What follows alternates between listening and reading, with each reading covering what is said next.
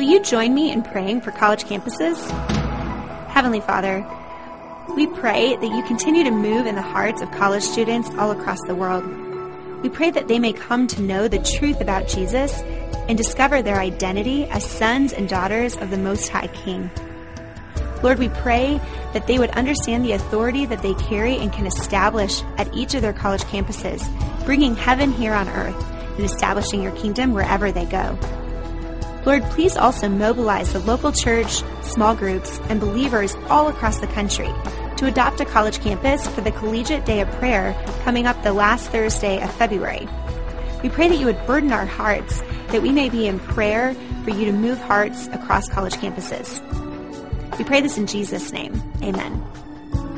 I'm Christie with the faithandworkmovement.org for onecry.com.